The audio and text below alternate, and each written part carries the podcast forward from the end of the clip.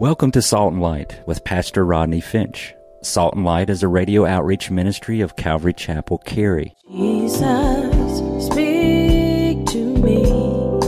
Open your word and reveal your heart to me. Salt and Light is a series of verse by verse studies through the Bible, focusing on its practical application to our everyday lives. Salt and Light is recorded live at Calvary Chapel, Cary in Apex, North Carolina.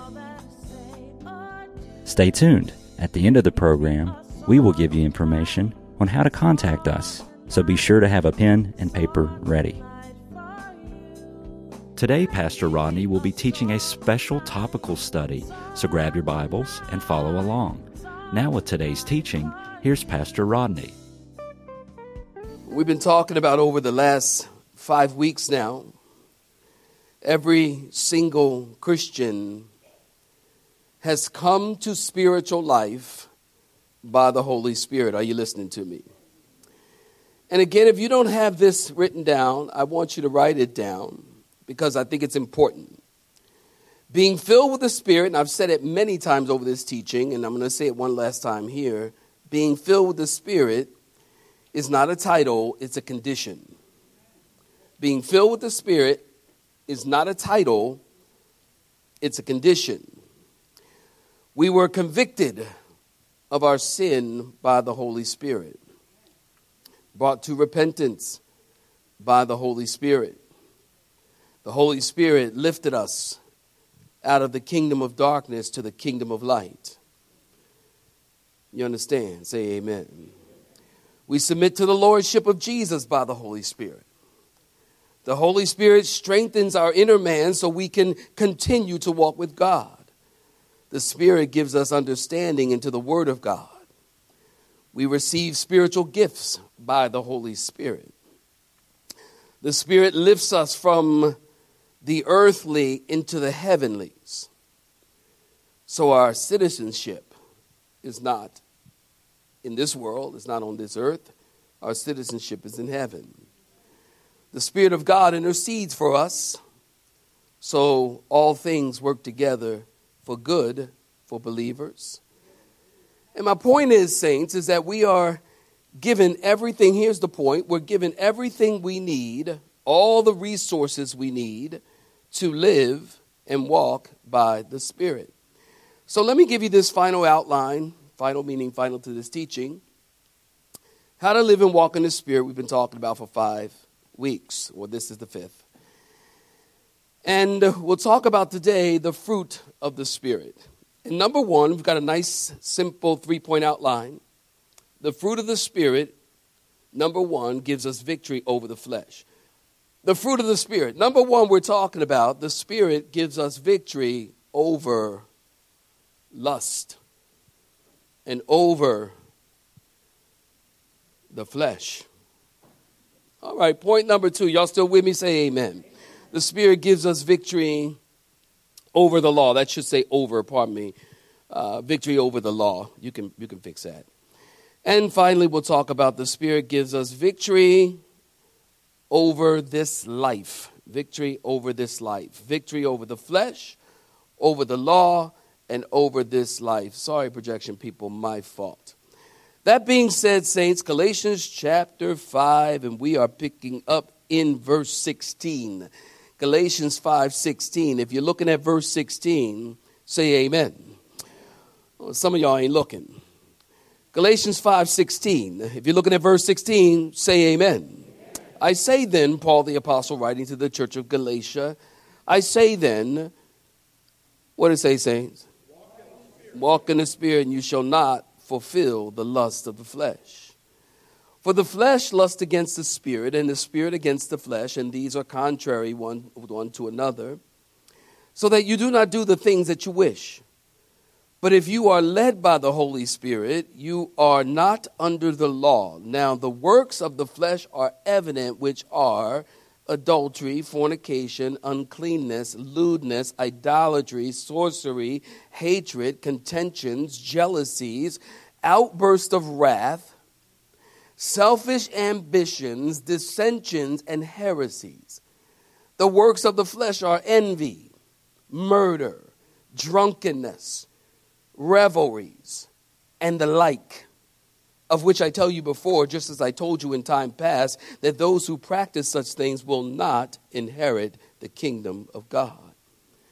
But the fruit of the Spirit is love, joy, peace, long suffering, kindness, goodness, faithfulness, gentleness, self control. Against such there is no law. And those who are Christ have crucified the flesh with its passions and desires. And in verse 25, saints, can you read it with me? If we live in the Spirit, let us also walk in the Spirit. Stop right there. Point number one in our outline, saints. The Spirit gives us victory over the flesh. So look at verse 16 again, if you will, with me. And I want you to keep your pen handy. I say then, walk in the Spirit. This verse is so important. It's so important. I want you all to read the entire verse with me. Verse 16, come on and read it with me. I say then, walk in the Spirit, and you shall not fulfill the lust of the flesh. Walk in the Spirit, Paul says, and you won't carry out the lust of the flesh. This can be called, this verse alone can be called the baseline truth for all Christian living. It's that important. I'll explain in just a moment. The baseline truth of all Christian living. Verse 16 is monumental. You can take all of Christian living, you can take all of the commandments of the New Testament and reduce them down to this one verse. If you walk by the Spirit, you'll not carry out the lust of the flesh. Everything in this life that is right. All battles, all wars, all gossip, all dissension. There's no oversimplification, saints. It's all related to the flesh. The flesh fouls up everything that is fouled up in life.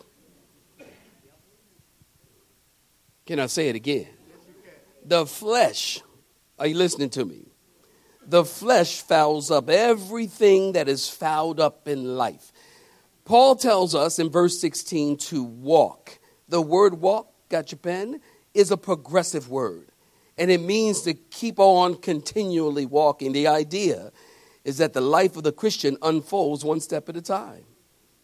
One step at a time, yielding under the control of the Holy Spirit, you step by step walk, and if you do, you shall not fulfill the lust of the flesh. Now, let me say that the only way that you can daily, step by step walk in the Spirit is to have a spiritual mind. Please write that down. You must have a spiritual mind. And the only way to have a spiritual mind is two things. Number one, prayer. Say amen. amen. And number two, the Word of God. Say amen. amen. Prayer and the Word of God will give you a spiritual mind. Hoping that you get a spiritual mind will not give you a spiritual mind praying about, watch, having a spiritual mind won't give you a spiritual mind. Now, we need to pray. I think you know where I'm going. You know what I'm saying. But we also need to couple that with the Word of God because the Word of God is what takes the bad stuff out, stinking thinking, the bad stuff out, and puts the good stuff in. That means you've got to read it. That means you're not going to get it by reverse osmosis. Okay, you're not going to put your Bible under your pillow and go to sleep and wake up and think you have a spiritual mind and the Word of God in it. It doesn't work that way. You got to read the Word, say amen. amen. You got to study the Word, say amen. Got to come to Bible study. Got to hear the Word of God. So the Word of God will change your mind. I think of Second Corinthians. This is a great verse. Please take your phone, take a picture. Second Corinthians 10 3 6. Paul the Apostle, writing to the church at Corinth, he says, For though I walk in the flesh, we walk in the flesh, the war is not according to the flesh. Y'all follow me this morning? Then come on, read this with me. For the weapons of our warfare are not carnal, but they're mighty in God for pulling down strongholds, casting down arguments, and every high thing that exalts itself against the knowledge of God. Can you read it? Come on. Bringing every thought into captivity and being ready to punish all disobedience when your obedience this is a really great verse. Gina, let me have the first part of that verse again, if you will. This is an awesome verse. It's a memory verse, 2 Corinthians 10 3 through 6. You know, a few weeks back, we, we were talking about uh, the mind. Even in this series, we're talking about the mind. And we mentioned the key to walking in the Spirit is controlling your mind. If you want to be strong in the Lord, you got to understand that the Christian life is about your mind. Casting down arguments. Let me add that second part. And every high thing that exalts itself against and bringing every, that's your mind, into captivity to the obedience of Christ. The Christian life is all about what you think. The key to joy isn't a changed heart, the key to joy is changing your mind change your mind. So Paul tells us there, he says, though we walk in the flesh, the word flesh, Bible students, can be used three ways in the scriptures. The word flesh can refer to the body, like meat and bones, the flesh. It can also refer to that which is psychological. It can also refer to the fallen nature, the flesh, the Adamic fallen nature, the old man. Here, for though we walk in the flesh, Paul is speaking of our bodies, the meat and the bones. We walk in this world in our bodies, in the flesh. No matter how spiritual we are, we still have this fleshly nature to deal with in this world. So we walk in this world, although we walk in this physical human body, Paul tells us our battle is not according to this physical human body. Our battle is spiritual. That's kind of hard to um, grasp and remember, like when you're in loud fellowship with your mate. You know, we used to call that arguing, but the spiritual way to say is loud fellowship. Where me and Miss Elvira are having loud fellowship. And isn't it hard to think that way? Like, your battle's not with your wife. Your battle's not with your husband. The battle's not with your children. The battle is not with other church folk. The battle is a spiritual battle. And because, listen to me, it is a spiritual battle, you need spiritual weapons to go into a spiritual battle. And natural weapons are ineffective in a spiritual battle. So we need spiritual weapons, right? The Bible says the weapons of our warfare, Paul told us, are not carnal, but they are mighty through God to the pulling down of strongholds. Now, this is the only place, by the way, in First, uh, Second Corinthians is the only place where pulling down is used in the New Testament, and it means to destroy. It means to demolish or tear down, uh, uh, not tear down apartment complexes or, or, or condos or tents. We are to destroy and tear down the strongholds in our lives. Now, you ask me, Pastor Rodney, what are strongholds? What strongholds, Pastor Rodney? Well, a stronghold, take your pen, is anything that's holding you and keeping you from becoming all that God desires for you to be. I'm trying to put the cookies on the shelf where the kids can get them. A stronghold is anything that's holding you from becoming all that God desires you to be. A stronghold is anything hindering you from winning the Christian race. When Paul used the word stronghold, the Christians in Corinth knew exactly what he was talking about. Let me give you just a little bit of history. It was about a hundred years before this letter in Second Corinthians, we read it, was written that uh, there was a fortress high up on a plateau in Corinth. And the Romans came through the city of Corinth and they tore down the fortified walls using battering rams and catapults and grappling hooks.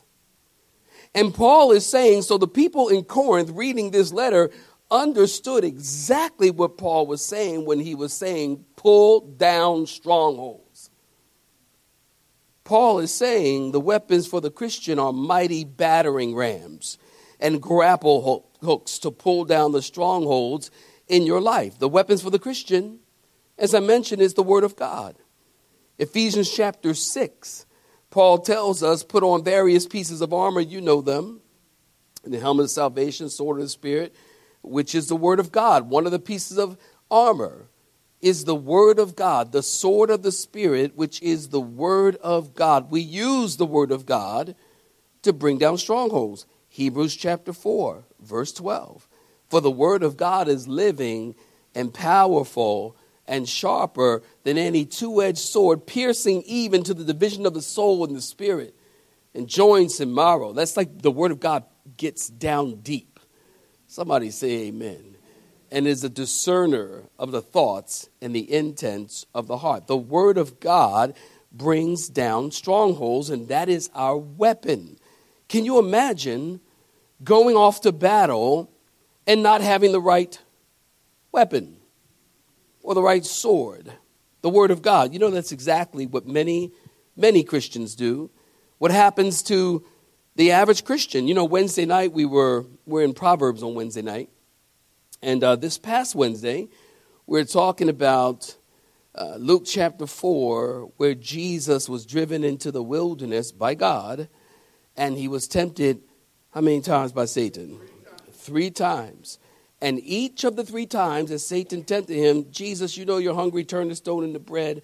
You know, jump off the jump off the side of the pinnacle, and the angels will keep you up. He's threatening and tempting Jesus. And each one of the times that the enemy tempts Jesus, Jesus says, It is written. When Jesus said to Satan, It is written, man shall not live by bread alone, but by every word that proceeds out of the mouth of God. When Jesus said to Satan, It is written, Jesus is using the word of God, listen to me, to battle Satan.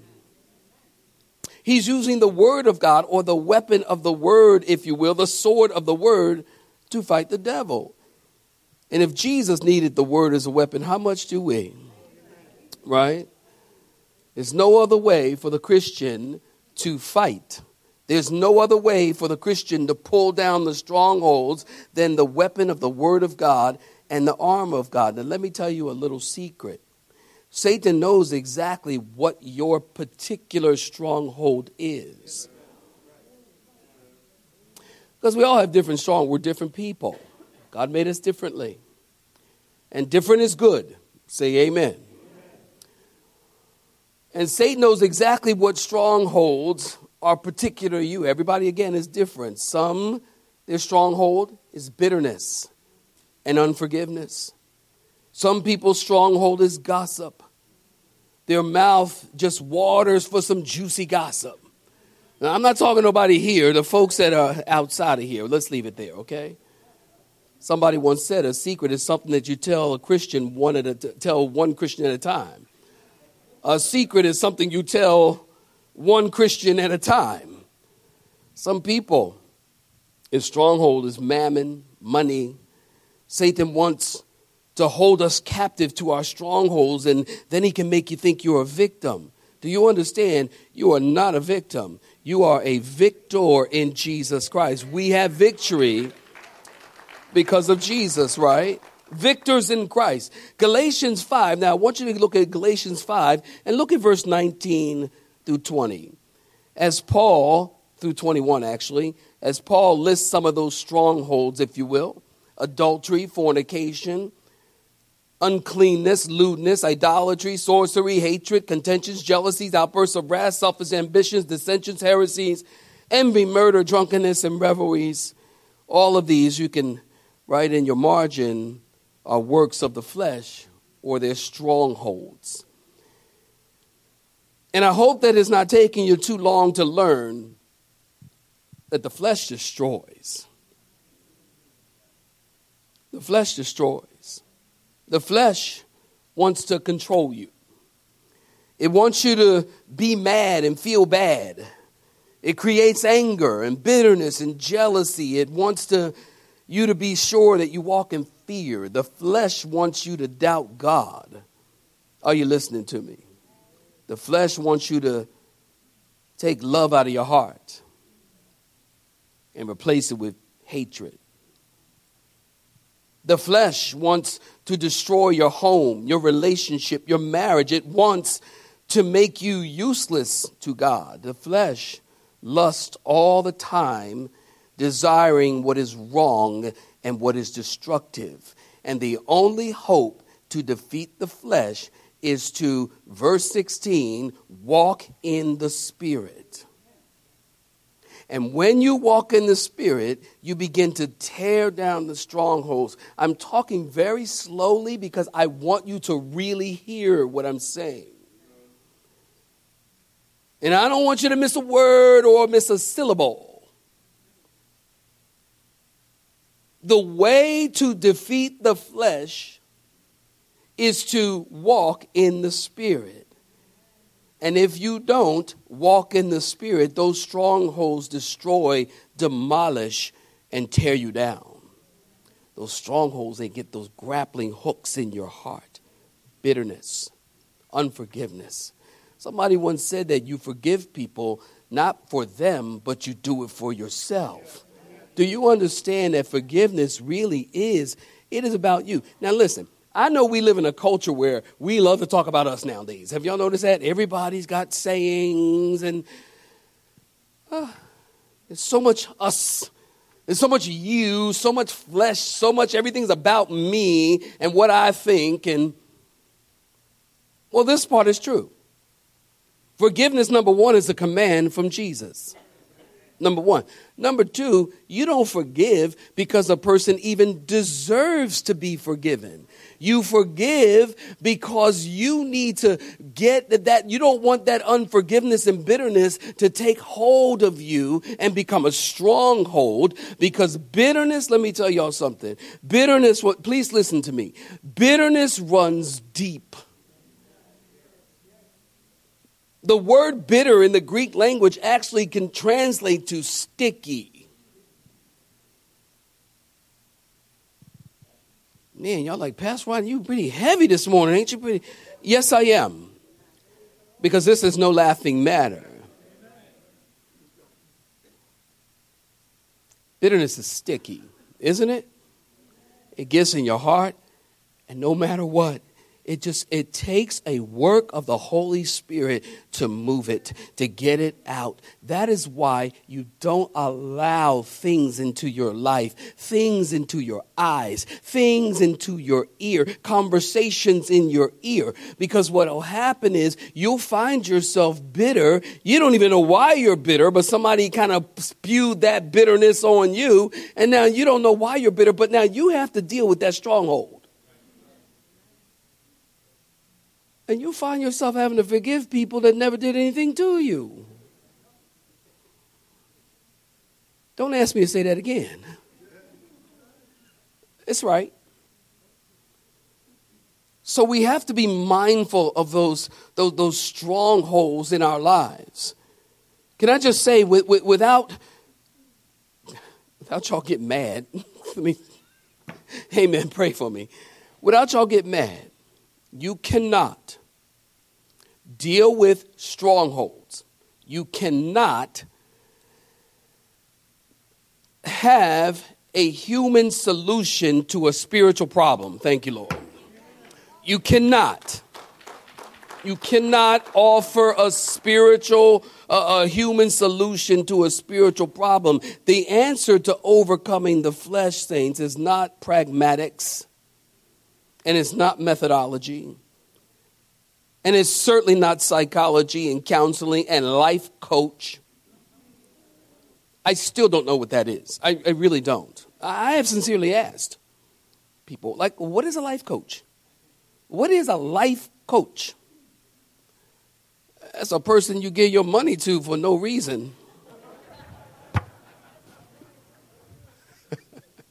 Listen, you're probably not going to be very happy with me after service today. So I'll need to beef up security as I'm trying to leave. The life coach. What is a life coach? I mean, what, what, what you can't can't you know deal with the the, the spiritual things and, and, and the issues of the heart through fleshly means. The answer to overcoming the flesh is not some human effort. It's not somebody's good idea. It's not a system. The way to overcome the flesh is to simply, verse 16, walk in the Spirit. Let's move on to point number two. The Spirit gives us victory over the law. And verse 18, look at verse 18, if you will. If you, but if you are led by the Spirit, you are not under the law. Now, Paul here, saints, is equating the flesh with the law. The law are rules given to man to help him keep control of himself, help him to uh, keep control of himself by, by, by operating in works and human effort. So the law in our text is speaking of human effort. You have been listening to Salt and Light, a radio outreach ministry of Pastor Rodney Finch and Calvary Chapel Cary, located in Apex, North Carolina. Join Pastor Rodney Monday through Friday at this same time.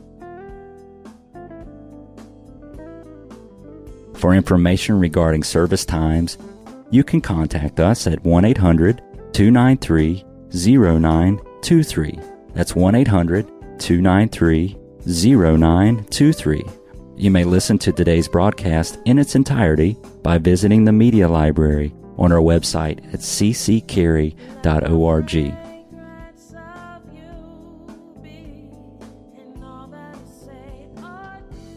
We would like to thank you for tuning in to Salt and Light and pray that you have been blessed. Until next time, may you be salt and light.